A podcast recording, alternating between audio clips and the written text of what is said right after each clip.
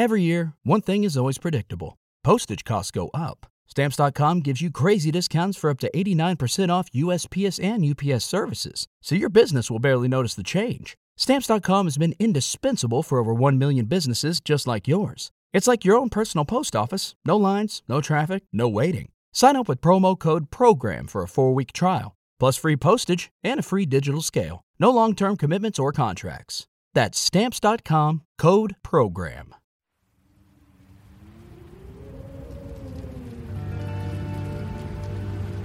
Welcome to the No Sleep Podcast. I'm your host, David Cummings. We're in between seasons 15 and 16, but horror takes no holiday. We have two tales to tickle your ears and other body parts. And don't forget, for the next two weeks, we'll be featuring two of our Sleepless Decompositions episodes. These standalone episodes feature tales that push you to the edge and then go even farther. And we'll be starting pre orders for Season Pass 16 very soon. Make sure you follow us on most social media platforms at No Sleep Podcast to know when you can order your Season Pass 16. Our 16th season begins on April 4th. So let's take our foot off the brakes and keep the horror rolling. It's time for you to brace yourself.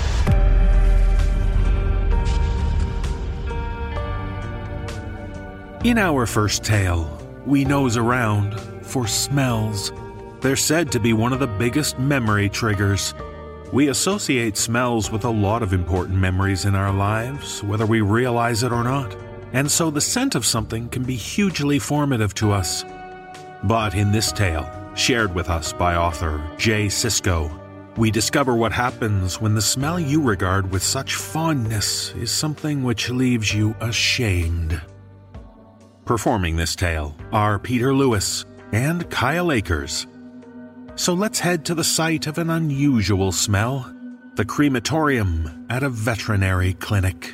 And let's take a deep sniff of those sweet remains.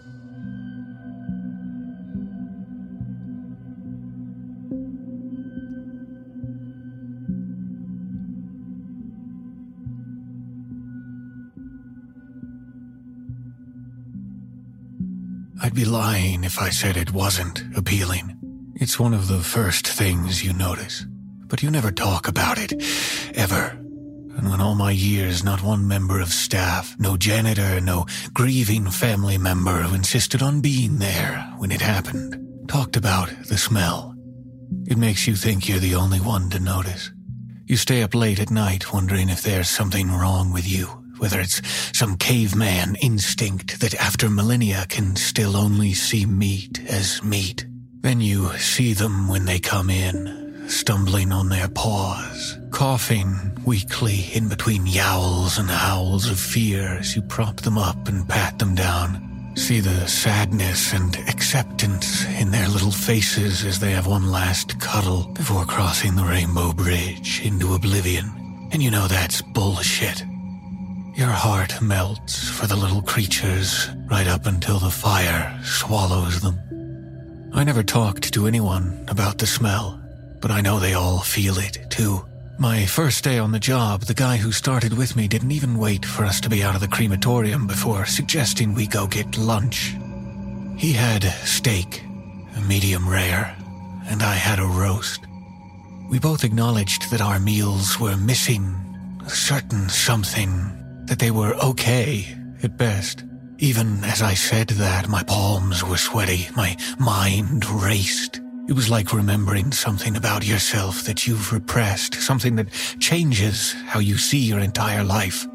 Even through the burnt hair and the sound of family members crying, even through the heartbreak you felt when you watched it shuffle off this mortal coil, they smell delicious.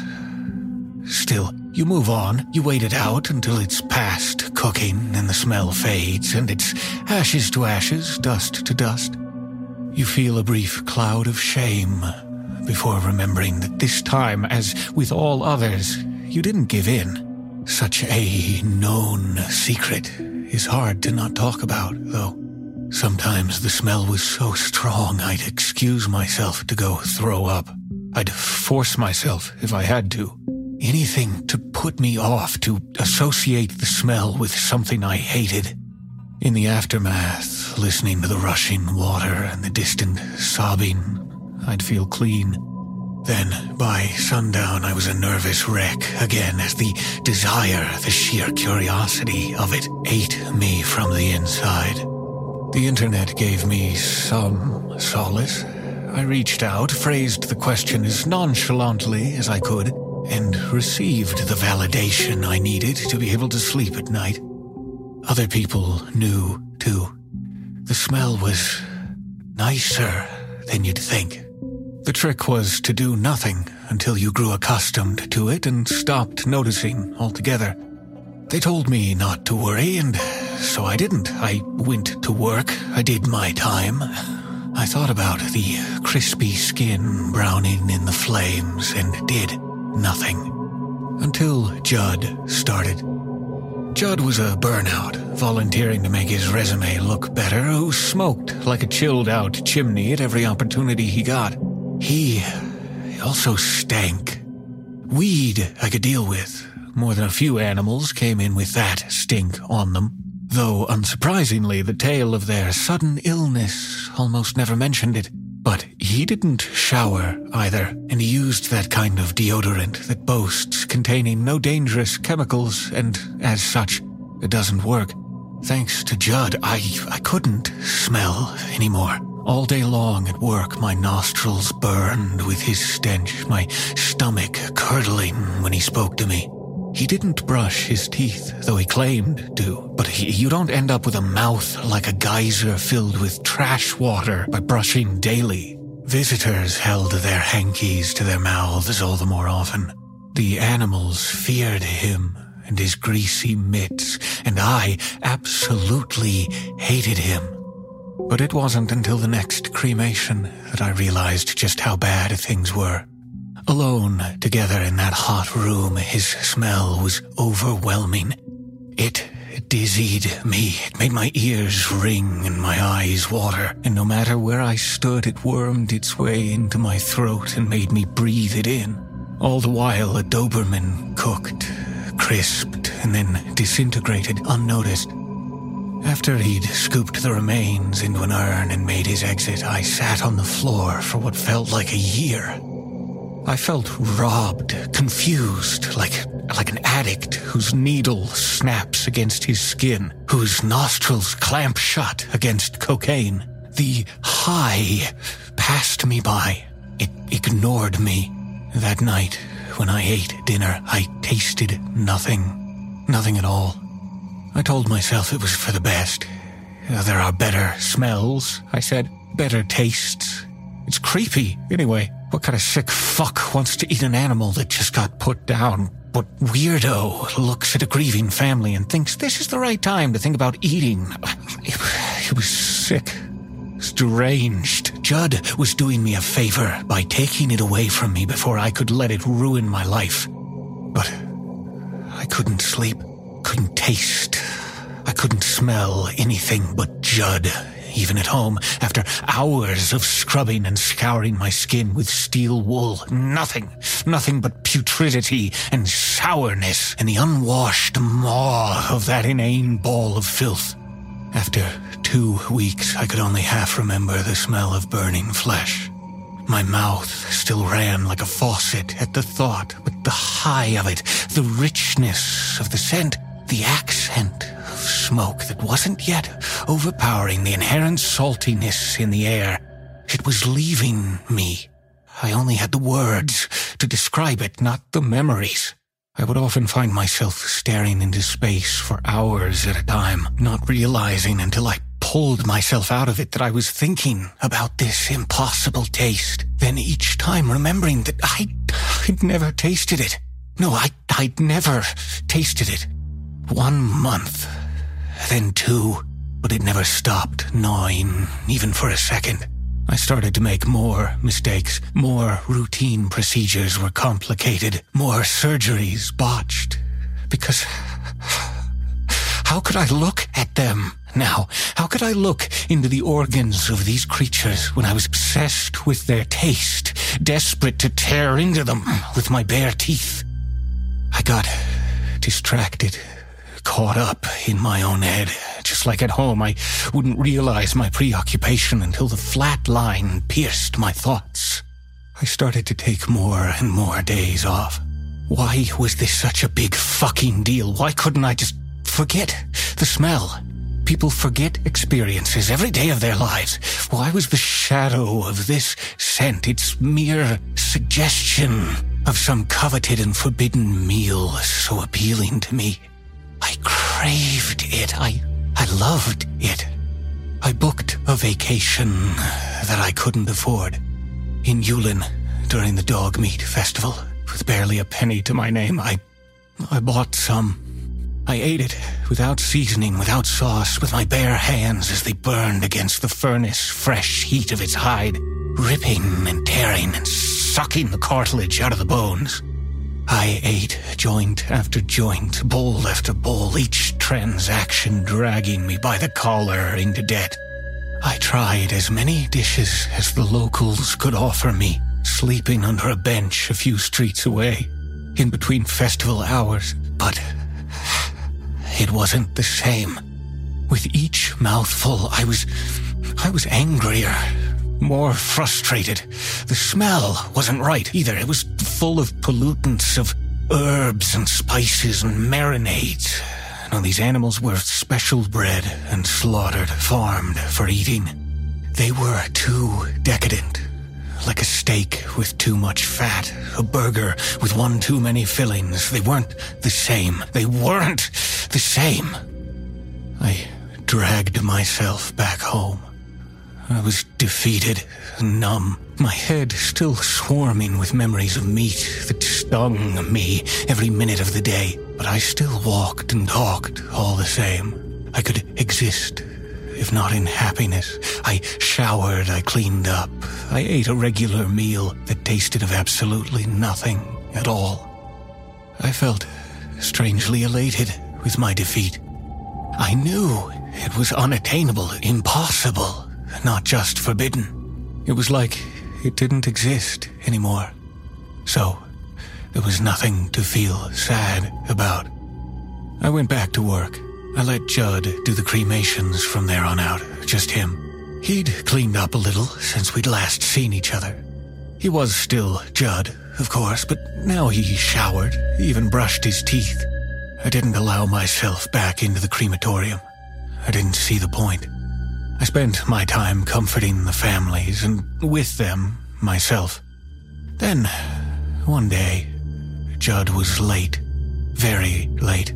It reached 11, then 12, 1, and then 2 without him. The procedures went on longer. The surgeries were more time consuming and more daunting.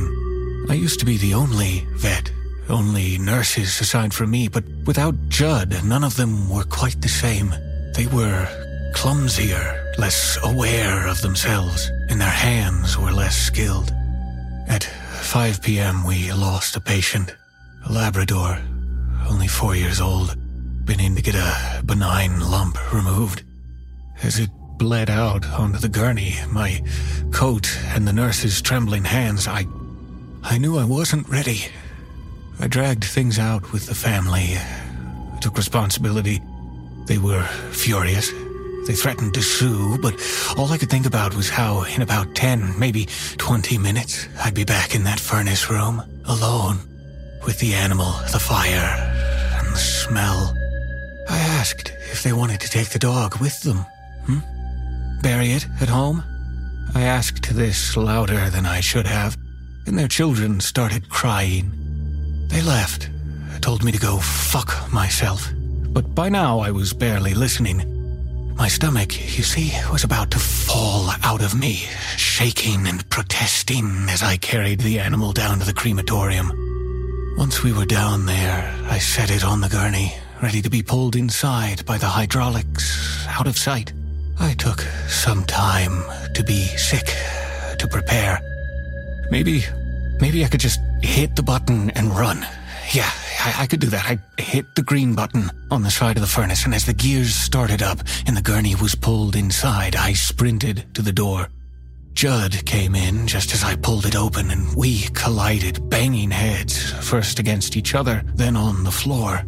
I saw stars, and then Judd's terror stricken face as he helped me to my feet, looking me up and down. You okay, man? You look like you've seen a ghost. Did something happen? Uh, yeah, I, I just, I, I need to get out. I tried to lunge past him, but he caught me with his arm, holding me in place. Whoa, whoa. You just bashed your head in. Take it easy, okay? Stay still. I want to get a look at that. Any moment now, the smell was going to come flooding out.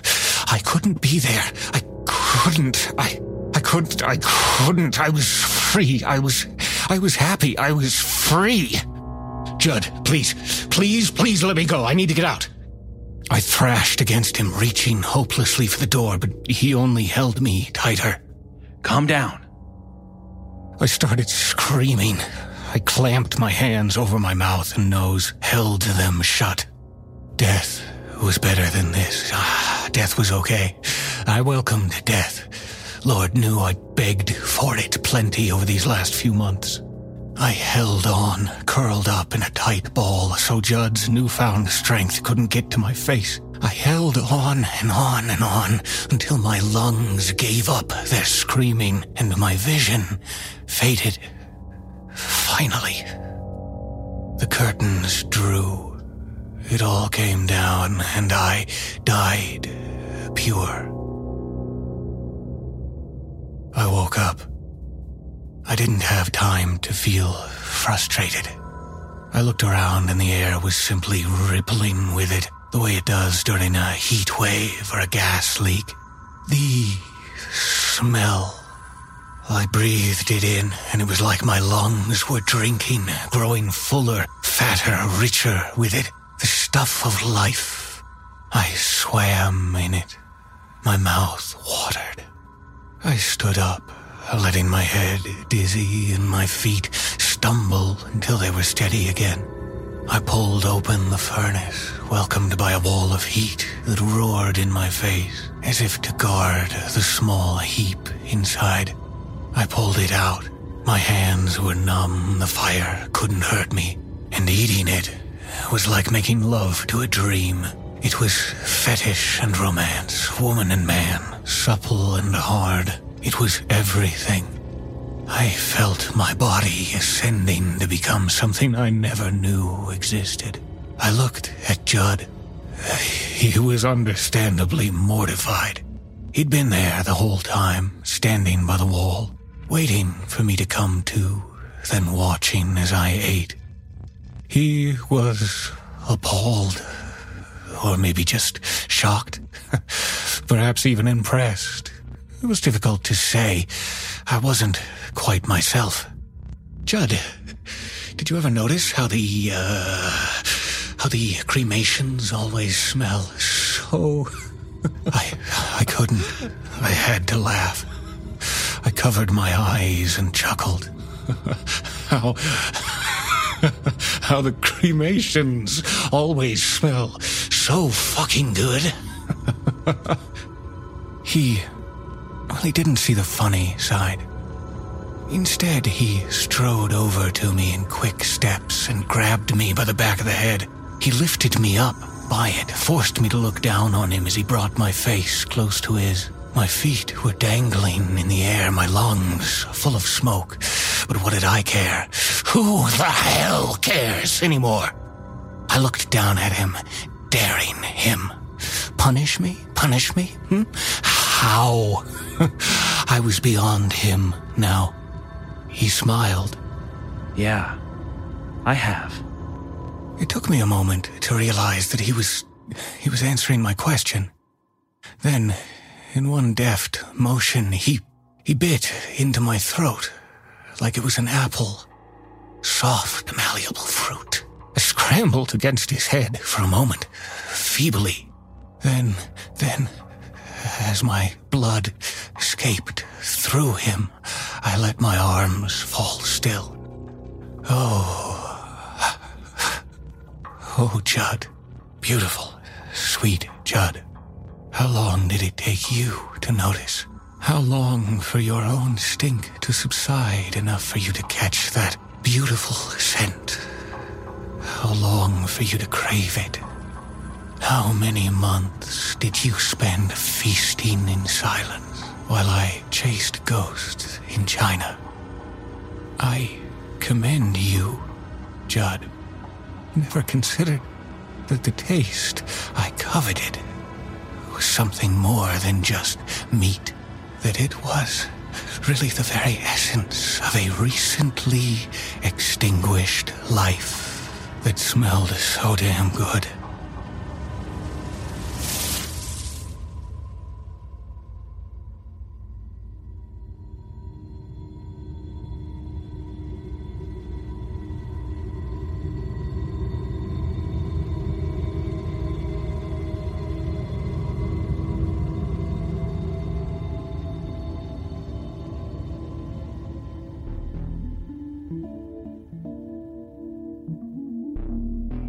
We'll clear the air and return to some sweet smelling horror in mere moments. But first, let me take you for a stroll down memory lane. Why, I remember the very early days of our little audio horror extravaganza.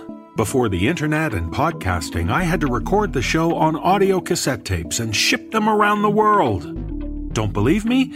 Well, that's probably smart. But nonetheless, shipping things in the past was a hassle. I sure wish we had something like ShipStation. If you sell stuff online, you're definitely in the right business. More people are shopping online than ever. That means a lot of orders coming in and a lot of orders you'll need to ship out fast. That's why online sellers like you need ShipStation. No matter how much you sell, ShipStation makes it super easy to manage and ship all your orders from all your sales channels faster, cheaper, and more efficiently. What is it you're selling online these days? Your homemade artwork? Crafts that you lovingly make with your own blood, toil, tears, and sweat? If so, I recommend cleaning the items before you ship them. But no matter what you sell or where you're selling, Amazon, Etsy, your own website, ShipStation funnels all your orders into one simple interface that you can manage from anywhere, even your phone. Import orders from any sales channel, ship with any carrier, access discounted shipping rates, automate just about any shipping task. You'll spend a lot less time on shipping and a lot more time growing your business. Are you selling cupcakes? Cups for cakes? Cakes shaped like cups? Cupping cups caked in cuppy goodness? Whatever it is you're shipping, you'll get access to amazing discounts with major carriers like UPS, FedEx, and USPS. Easily compare carriers and choose the best solution every time.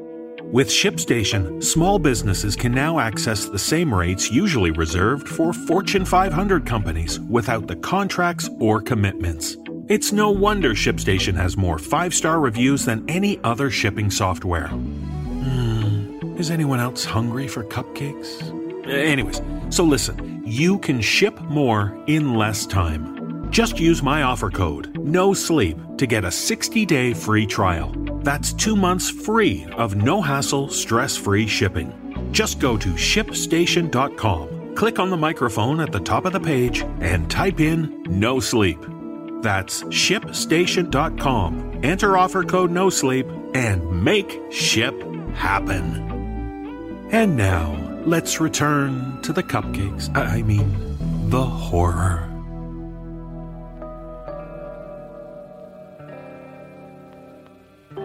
In our final tale, we meet a man who years ago had a near death experience and started to live his best life.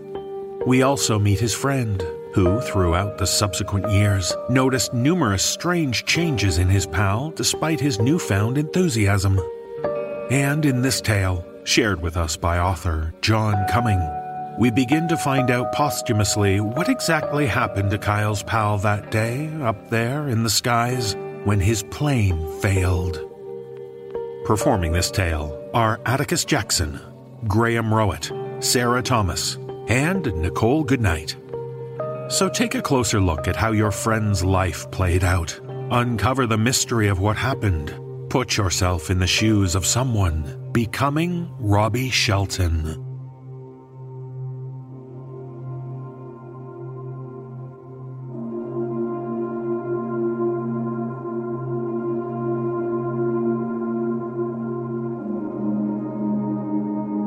Robby Shelton used to tell a funny story when he was still alive. I probably heard him run through the damn thing 20 or more times, but I always smiled and played along when people asked about it. It had become somewhat famous among our extended social circle. Robby knew how to play the crowd, always refusing to tell the story at first, building the anticipation, and begrudgingly agreeing when the interest was at its peak. My daddy always said that I thought the sun rose to hear me crow, and, well, he was right. All right, all right, well, settle in then. It's a long one. Kyle, I'll need your help. I'd smile and shrug with an oh well gesture. The funny thing about the story is that it wasn't funny. At least it wasn't to me. Nobody was laughing when it happened, and we lost contact with Robby when he was flying 35,000 feet in the air. I remember sitting there, screaming into the radio down at our communications building, worried I wouldn't hear Robby if he responded. But he didn't. For nearly 28 minutes, Robby Shelton vanished. And then, the punchline. So, there I am. Robby would always be leaning forward at this point. By now, everyone listening was fully absorbed into the story wondering when the tale would transition into the comedy they had expected, but hooked on the surprising action nonetheless. I'm flying completely in the dark at this point, in a thunderstorm, hollering into a radio that isn't working, flipping switches that aren't lighting, and all I see out my window is black. Not a damn light on the ground. Robby's eyes would always glaze over for a moment at this part. I suppose that during every retelling, he briefly imagined himself back in that position of helplessness, stuck in a thin metal tube, miles away from safety. At this point, Starburst starts to dip down, and I've still got no damn control over the thing. So I close my eyes and say my prayers. Kyle, what were you doing at this point? Calling my lawyer in the morgue, I would say, or sometimes cracking open the scotch. People listening usually laughed, relieving some of the tension they hadn't realized had built up. Then they would turn eagerly back to Robby to hear the climax of the story. Then, just as I think I'm gonna hit the ground and blow myself to hell, I see a light down below me. Looks like a house. So I pull up with all of my might. Next thing I know, I was barreling like a train through a field full of corn. I kept on rolling for damn near a mile before coming to a stop pretty close to the farmhouse that I'd seen from above. A young girl ran out with a hunting rifle, pointed the damn thing right at me. Robby stood up here and mimicked looking down the barrel of an invisible weapon. I opened the top and stumbled out, and the girl's eyes were bugging out like I was a space invader. I was fairly certain that I'd survived the damn fall only to be shot in some cornfield. He always spoke with the diction of an older man, telling his stories in the same methodical sense I imagine a cowboy would have around a fire in the Wild West. The material was good, but Robby probably could have made a trip to the supermarket sound like a Homeric epic. So, I put my hands up real slow. Robby would raise his hands as he spoke. At this point, the world's spinning around me and my head's pounding, and I'm not sure if this is a dream or just hell. So I say the first thing that comes to my mind Got any whiskey? Listeners burst into laughter here, silently pleased that the story had regained its levity. I swear to God I did. And she goes, We don't have whiskey. My legs give out at this point, so I take a nice sit in the dirt and look back up and say, Rum will do just fine, ma'am. Bullshit, someone would yell out, laughing despite their disbelief. It's all in the police report. I read it myself. I'd reply. And it mostly was along with a lot of other details that Robby avoided mentioning. And you know what they say one eyewitness is better than ten hearsays. The girl repeated it all to the cops when they came. Robby was full of folksy sayings that I loved and hated. Sometimes he would sprinkle in a particularly strange one and slyly wink at me when he thought nobody was looking. This time, though, he kept the retelling fairly streamlined. Then the real kicker. This young girl puts the gun on her shoulder and runs up to me, taking my pulse, realizing I wasn't a threat, I suppose. Sir, you're in Bent Tree, Utah, she says. This is a dry town. We don't have any whiskey or rum. I had flown nearly 200 miles west out of Colorado all the way into Utah. Then I said, Shit, I am in hell, and passed out. Robby always smiled and began to laugh when he finished. If I didn't know better, I would have believed that the whole thing was a damn hoot to him. But I knew it wasn't. Years later, his wife Joan confided to me that he had nightmares, often, where he would wake up sweating, kicking, and flailing off the bed. That he wouldn't know who his own wife was, where they were, or even his own name. After the story finished, Robby would talk about waking up in the hospital with me and the whole staff of the Sharp Flyers Association at his bedside.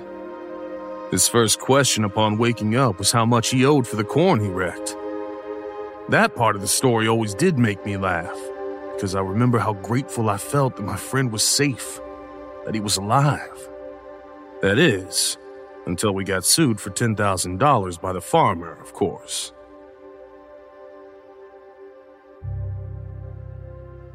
Robby Shelton died a month before the seven year anniversary of his famous story. He was only 33 years old. The doctor said that it was sudden heart failure, that his organs just went dark for reasons unknown. Almost like the power in the starburst had. I was sad that I would never see my friend again, but more devastated by what he'd left behind. Joan, his wife, and Delaney, his daughter. The funeral was called a celebration of life and asked for donations in lieu of flowers. Joan worked hard, and she mostly succeeded in making it an uplifting event. But at the end of the day, a burial is still a burial. No drunken family members or wailing attendees, but a hanging silence that rang with shock and misty unreality. Weeks after the funeral, I got a call from Joan asking me if I could help her with packing away Robby's things. I couldn't help but wonder if she had waited, maybe hoping she could avoid this entirely, hoping he would return. It's still so. surreal. I nodded, squeezing her shoulder. It almost feels like he's still here. Like any minute, he'll walk in, trudge mud in with his damn boots, bitch about the traffic. I could tell that Joan felt conflicted about what to leave in his office, but I was happy she decided to put his things away. Leaving a shrine to the dead only serves to hurt the living. We had packed for the better part of three hours, and it was already past 11 at night. I know. It's hard because it feels like it came out of nowhere. But I didn't really believe that. After Robby's near death experience, he acted like he had a new lease on life. Him and Joan met only weeks later, and they were married a year after that. Nine months later, Delaney joined his growing family.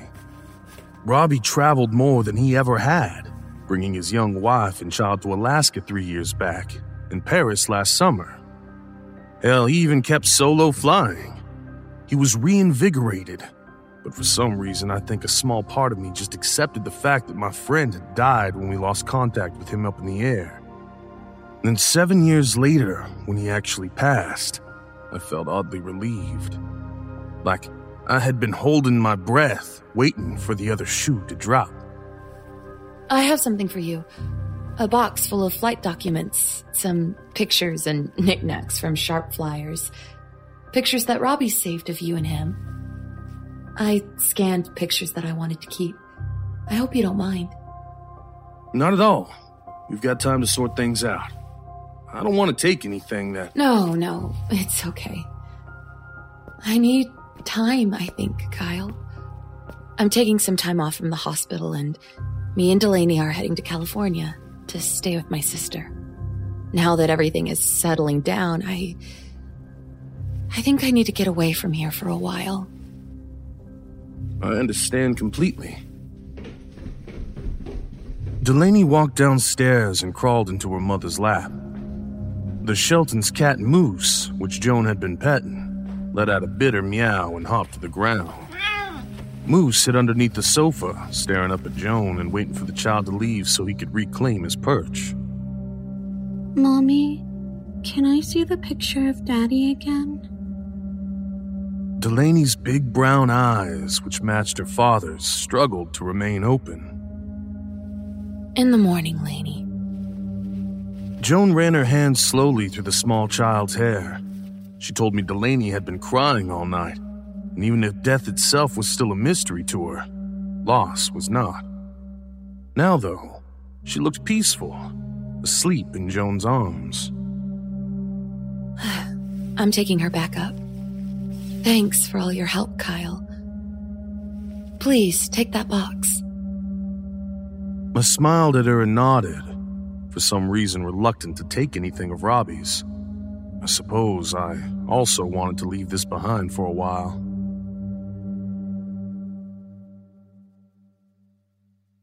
I didn't open the box until a couple of days later, on March 3rd, the seven year anniversary of Robby's near death experience.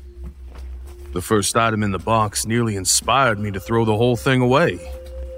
It was a copy of the police report from his crash. I'd memorized the damn thing. I knew that the plan made contact with the ground at 10 p.m., that a thin red line of blood trickled down from a cut on Robby's forehead. I could recite his conversation with the farmer's daughter. Underneath, though, lay happier memories. Printed pictures from us back in college. A copy of our flight test reports at Sharp Flyers. Other memories lay inside, too, like pictures from when we had skydived, maps from our climbing trip out in Colorado, and our entry bracelets from some shitty EDM concert Robby insisted we go to a couple of years back. At the bottom of the box, though, underneath all the memories, hidden underneath a flap in the bottom of the box, was something that wasn't supposed to be there. Robby's aviation watch. Joan had been searching for it when I had been there, as it had been clearly specified to go to Delaney when she was older. Oh, shit.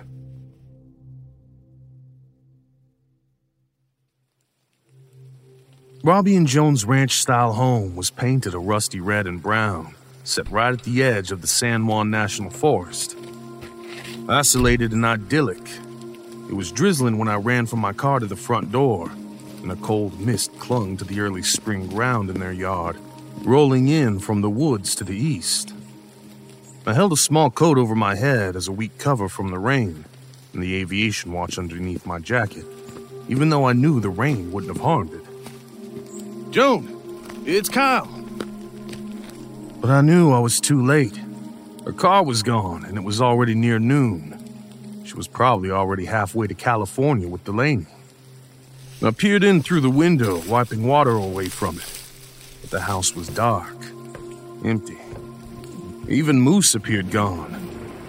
Thunder rolled overhead, along with a violent wind that turned the rain sideways into me. I held the coat at an angle and turned to make my way back to the car. When I stepped off the old wooden front stoop, I noticed another set of boot prints. Fresh and leading around the house. The marks were big, far too big to have been Joan or Delaney's. I stood there, looking back between the safety of the car and the track of indented prints leading around towards the back of the Shelton's house. My legs moved without my consent, and I began following the muddy tracks around the house. The coat I held overhead was soaking wet now, as the rain flew without direction, down and up, left and right. In hindsight, part of me knew what I would find before I turned the final corner and reached the back porch. Robby Shelton sat, motionless, at the old glass table where him and Joan used to host summer barbecues. He was staring out at the forest, his back facing towards me. But I knew it was him. He was wearing his old denim jacket and those work boots that Joan always complained tracked in mud. The rain whipped into his face and body, and his hair dripped and hung long, almost to his shoulders. Robby?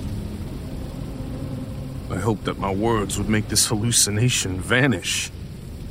Robby didn't turn when I spoke, but he let out a visible breath, like he was registering my words. My wife isn't here, nor my child. No, they went away for a bit after the funeral. Robby turned finally, allowing me to see his face. I'm not sure what I expected rot, decomposition, bones protruding, and eyes bloody. But it wasn't any of that. He looked the same. If anything, he looked smoother. His usual thick, unkempt beard was trimmed, almost painted on. Age lines that had formed around his eyes and forehead, and smile lines that Joan used to tease him about, had vanished. And Robby wasn't smiling now. His eyes were different too. Gone were the warm, kind irises, replaced by gray blue spheres that bore through me. Like he was studying the idea of a man in front of him, not actually speaking to one. There is a joke like that. A man fakes his death, attends his own funeral to surprise his friends, family. It doesn't end well. The man ends his own life out of shame, misery. Uh, Jesus, Robby, what the fuck is going on? I finally gathered the courage to walk up to the table and sat adjacent from him. Are you saying. Did you fake this somehow? What did we bury? No, not a fake. Robby Shelton is dead. His voice was low, but firm, hovering just above the constant pattering of rain onto the glass. I let the jacket I held fall to the ground and the rain washed over me, soaking anything still dry. I was talking to a dead man. Getting wet was no longer a concern. Robby had turned his gaze once again towards the woods, staring straight ahead. You are Robby Shelton. I wasn't sure if I was trying to remind him or convince myself. His voice sounded the same and his face almost looked the same but it was all off. His diction was different. In those words, I heard a different man. Behind those eyes, I saw a stranger. I don't think I am. I came here thinking I was. Thinking I could be. To see my Joan. To see Delaney. But I think it's a good thing they were gone. Robby, or Whoever this was shifted something in his pocket and placed it on the table.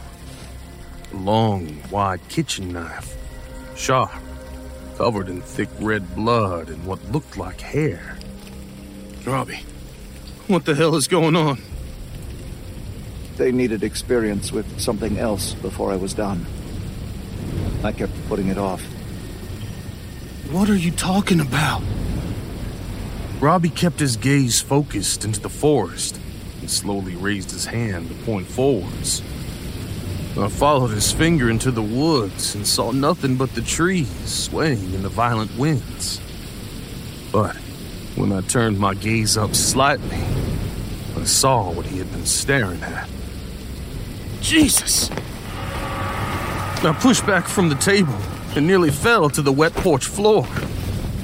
Up in the trees, right at the edge of the backyard, was Moose, with ropes tied to each leg spreading him apart. He had been partially flayed, and his skin hung off his back in a sickening arc, still attached by several stringy cords of tissue. Thick, bloody drops fell to the ground below him and had made a small black and red puddle. The taking of a life. Robby turned to me then, seemingly just remembering that I was there. Kyle, you remember that night when I went flying? I nodded in response. He didn't need to clarify what night he was referring to. It had been stuck in my mind for seven years. What happened up there, Robby? I didn't think of him as Robby, a friend, anymore. But what else could I call him? He turned to face me directly, calmly turning the knife on the table so the tip pointed towards me, leaving a coating of blood that stained the glass in a wide V shape I took a side glance at Moose hanging in the trees and wondered if I would be joining him soon. Do you really want to know? The question caught me off guard. Of course I wanted to know. Didn't I? It was the question that had lingered in the back of my head for years. But now, seeing where this road led, I wasn't so sure. I. I. I do. It was the wrong decision, even without the benefit of hindsight. But I knew I'd regret not knowing for the rest of my life that the mystery would eat me alive. Sometimes, it's better to make the wrong decision you can live with than the right decision you can't. Robby, I. We were flying fine when we thought we saw something ahead of the plane. He paused for a moment, smiling thinly. Starburst. That was the plane's name. Fitting. What we saw, it looked like a lightning bolt, frozen in space. A jagged line of blue and white, pulsing. We tried to fly under it, but it was massive. We radioed down to see if you could tell what it was. On our end, we heard static come through the radio, and then silence for 28 minutes. Robby smiled coldly. It felt a lot longer than that to us. For us, it was like an eternity. He was clenching his fist onto the knife as he spoke, and the rain, which had become a misty spray, collected in droplets that rolled down his white knuckles. We flew in total blackness for what felt like days. We thought that we would starve to death or go mad. We screamed for you into the radio, but you never responded. I'm sorry. My eyes stole glances at the knife still in his hand. Robby only shook his head. I can't explain this. You would have to see it to understand it. I'd have to show you. Robby stood up and moved towards me, and I grabbed the bloody knife he had left on the table and held it to my best friend's neck.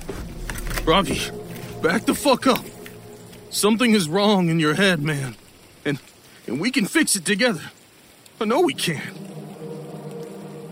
Moose's blood on the knife now created a small line right under my friend's Adam's apple, and a sickening thought entered my head. Only one of us would walk away from this encounter alive. You can't kill me. I think this will do the trick. I pressed the knife in slightly. No. You can't kill me. The knife isn't what is deficient. We were standing on his porch that I had helped him build five summers back. It was the spot that Robby and Joan broke the news to me that they were expecting a child, and where they told me they wanted me to be Delaney's godfather. I felt the strength in my arm go out. Robbie slowly grabbed my wrist and lowered the knife from his neck, and I let him. He was right. I couldn't stomach sentencing my friend to death the second time. I'm leaving this place soon, Kyle. This is the last time you'll ever see me.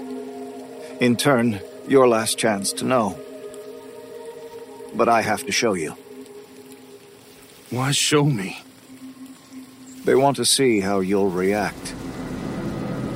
They? But Robby remained silent, waiting for my answer.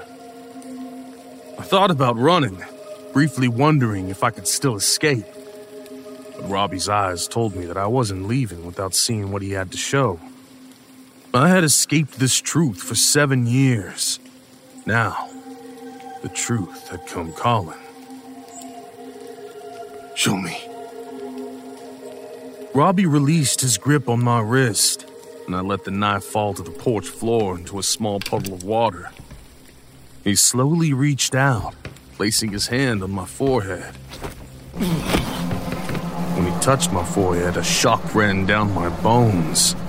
And then I was up in the air, behind Robby's eyes.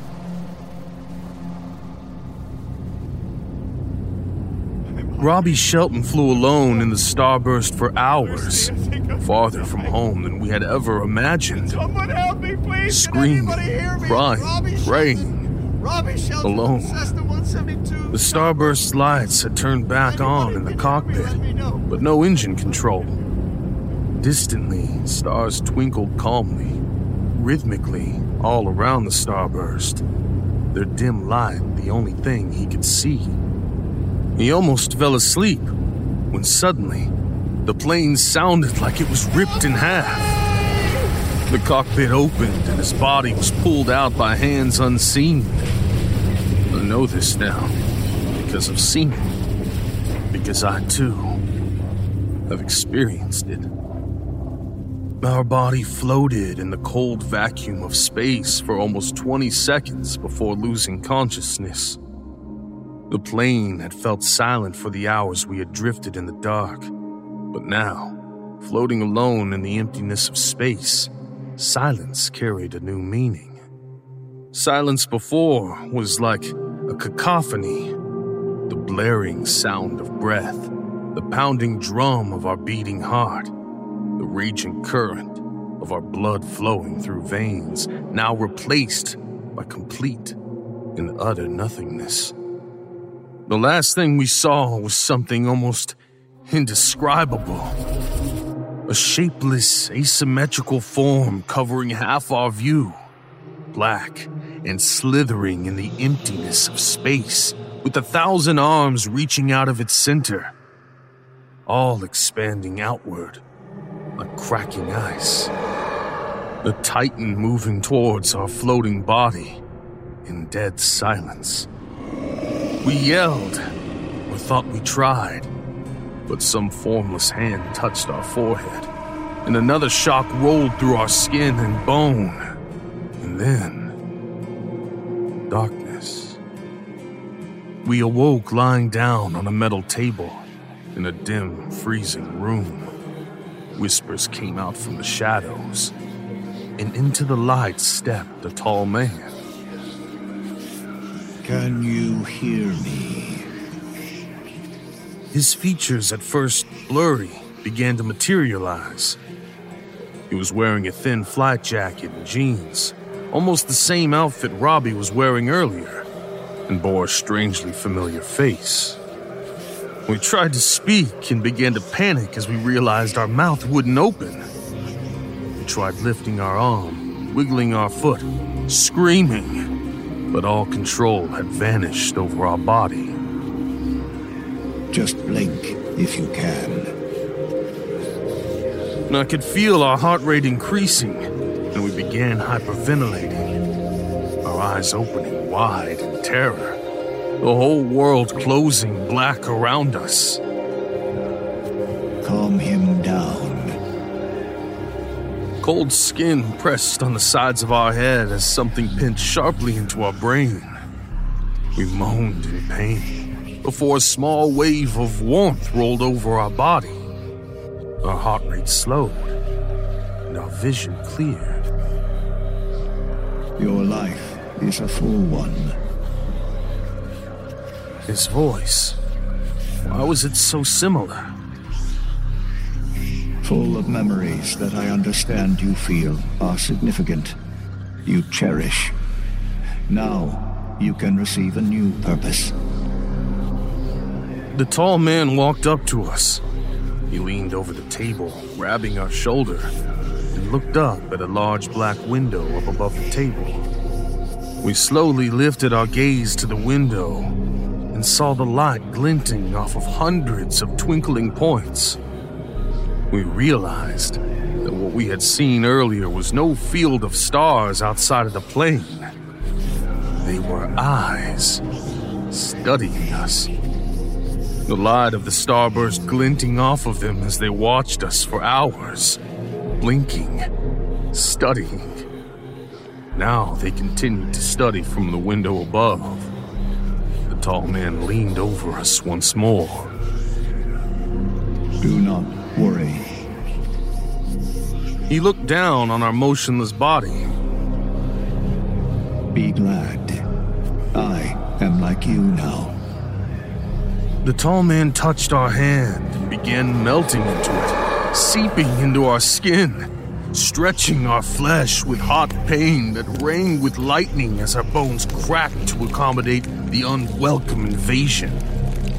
The tall man inched his face closer to ours, slowly pressing in, clawing through our skin until our view was constrained with salt blue eyes. I began to scream then, unsure where I was, who I was for a moment, as I pushed backwards and landed back in the present on the cold, wet wooden porch. You.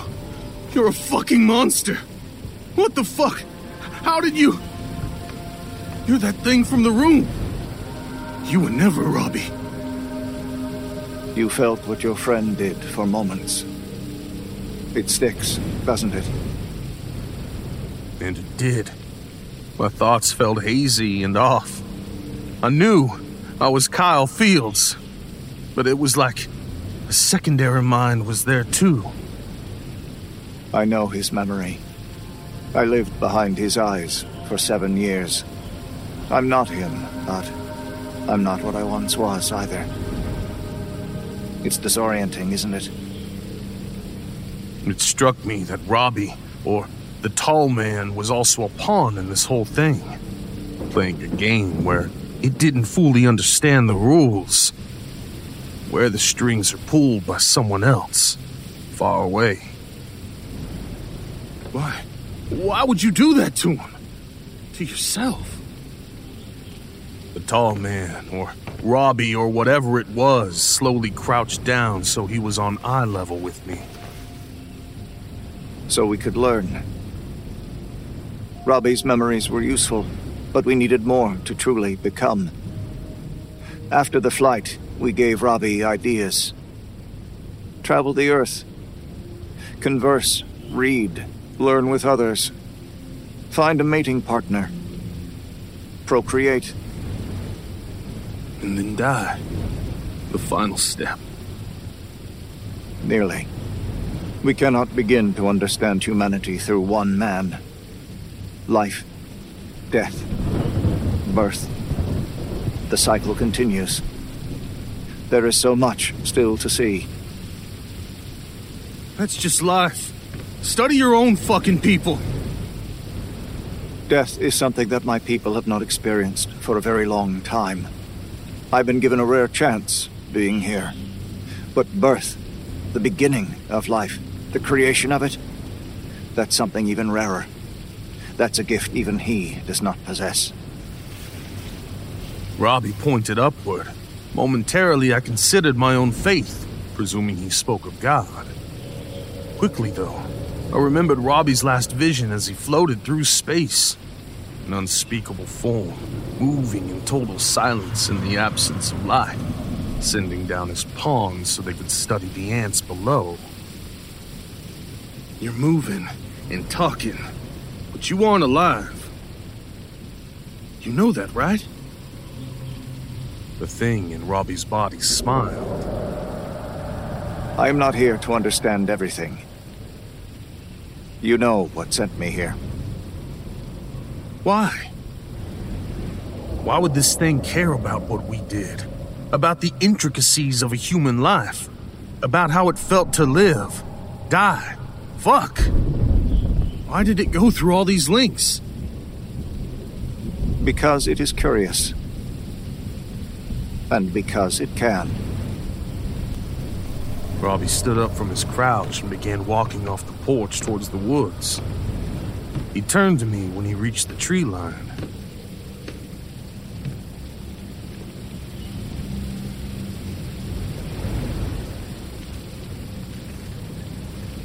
Be glad. You are like me now. He turned into the wet early spring wood and walked forward through the tall pines. I sat and watched him, soaking wet as the cold rain set into my bones. For the third time in seven years, I said goodbye to my friend. This time, I never saw him again.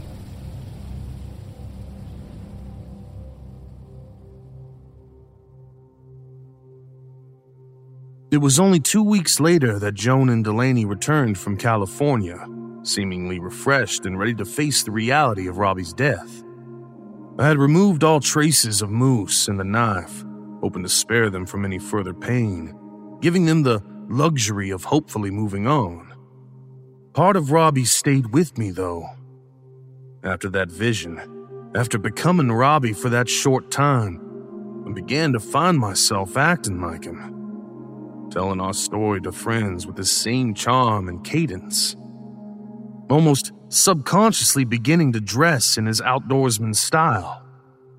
More strangely than that, I began to think of Joan and Delaney often, worrying about them, desiring their company. An instinctual urge overcame me to take care of Delaney, keep her safe, so much so that I began to dream about her. So I began to visit them frequently, helping out around the house, driving Delaney to school or daycare when Joan was swamped with work. I even took Delaney to the animal shelter to pick out a new kitten when she finally got over Moose's unexplained disappearance. Joan and I had always gotten along, but now when we were comfortable together, it was like Robby would take over. And the more time I spent with her, the worse it became. Six months after Robby's death, return, and final disappearance, I found myself at Joan's three or four times a week. It was during one of these visits that I noticed just how powerful Robby's presence was, while Joan was talking to me about buying some used car and trading in Robby's old truck. Well, let's go and check out the car together. Don't buy a pig in a poke. What did you just say? I shook my head, going off autopilot. It's just. Robby used to say that all the time to me. I always teased him about it. I guess he'll live forever in his annoying sayings. I faked a laugh, and she joined in. Joan and I slept together 10 months after Robby's death. She cried in my arms after it happened, out of feelings of guilt, betrayal. I felt like I had betrayed him too, not because it had happened, but because the entire thing felt so damn natural, as if we had been together for years. I felt like I was impersonating him. Around that time, I decided to reread the police report from Robby's accident, wondering if I could see something different, understand something new. Nothing stuck out to me until the transcript from the farmer's daughter. You see, when Robby told that story, it was always the punchline the cowboy who cheated death, asking for booze as his reward. Cue audience laughter. But now, I saw something else. I saw my friend falling out of the starburst, bleeding, wide eyed, full of inconsolable fear over what he had seen. Yelling for alcohol because it was between getting drunk or clawing his own eyes out. He wasn't joking about being in hell. After what he had seen, Robby truly thought he was in it. I have no idea why he felt the need to retell the worst night of his life and relive it over and over again. I'm not sure if he knew either.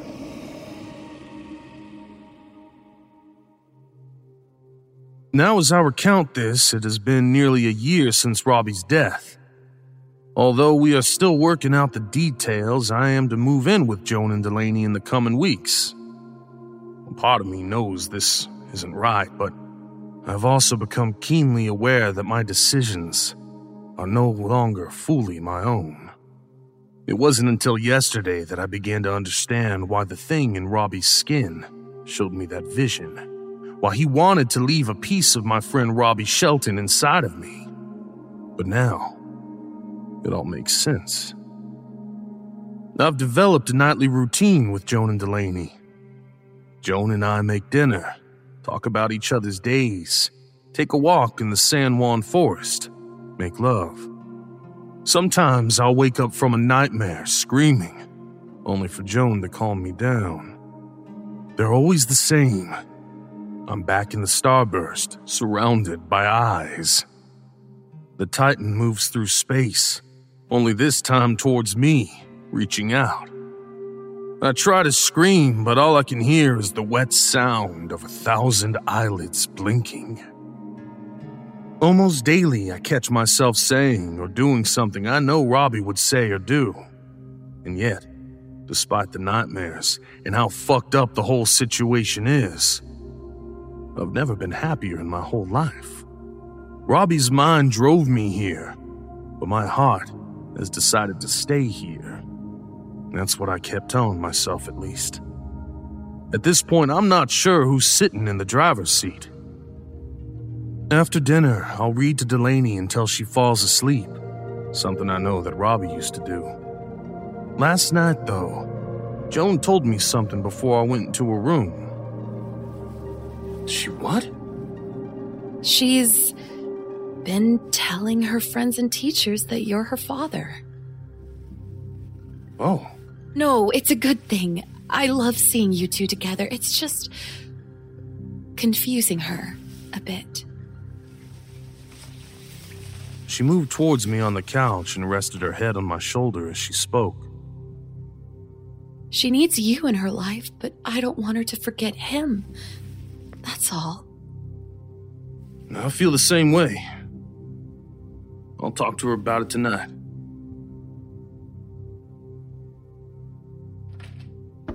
Delaney was lying on her side, facing away from me when I walked in. I pulled up the chair next to her and put my arm on her back. She stirred gently. You're late. Hey, sweetie. Listen, you know I love you, right? She gently nodded her head. Well, your mom told me what you've been saying at school. I had no idea how to proceed, how to remind her of her dead father without breaking her heart. You see, I know you're not my real dad. It's just easier to explain to the other kids. oh, okay. Well, if you ever want to talk about him, you know you always can. Delaney turned towards me and smiled, and I saw that she had fully woken up. In the dim light of her room, I saw her eyes shine for a moment, a sharp, grayish blue. I blinked, and they returned to normal, the same old chocolatey brown color she inherited from Robby. Can you read to me? Please? Life, death, birth. The cycle continues. And if they wanted to understand humanity, why not start then from the eyes of a child? And now they had someone watching over her. Beyond that, they had achieved something I think that they valued even more the power of creation.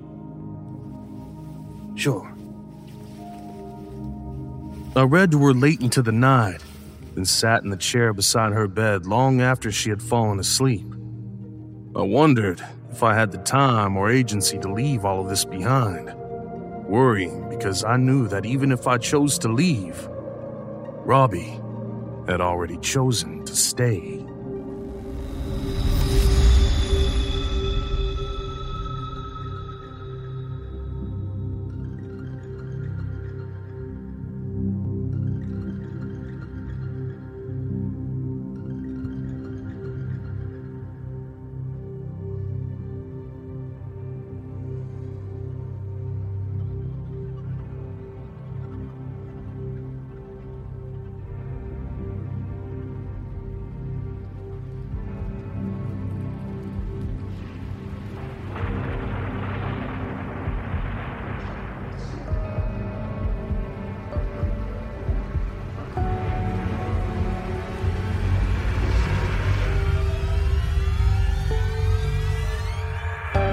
Thank you for joining us on our journey down the Lost Highway. The musical score was composed by Brandon Boone. Our production team is Phil Michalski, Jeff Clement, and Jesse Cornett. Our creative content manager is Olivia White. I'm your host and executive producer, David Cummings. If you would like to find out how you can hear the extended editions of our audio program, please visit the nosleeppodcast.com to learn about our season pass program. 25 episodes, each over two hours long, and three exclusive bonus episodes, all for only $24.99. On behalf of everyone at the No Sleep Podcast, we thank you for listening. As the darkness fades, it feels like you're going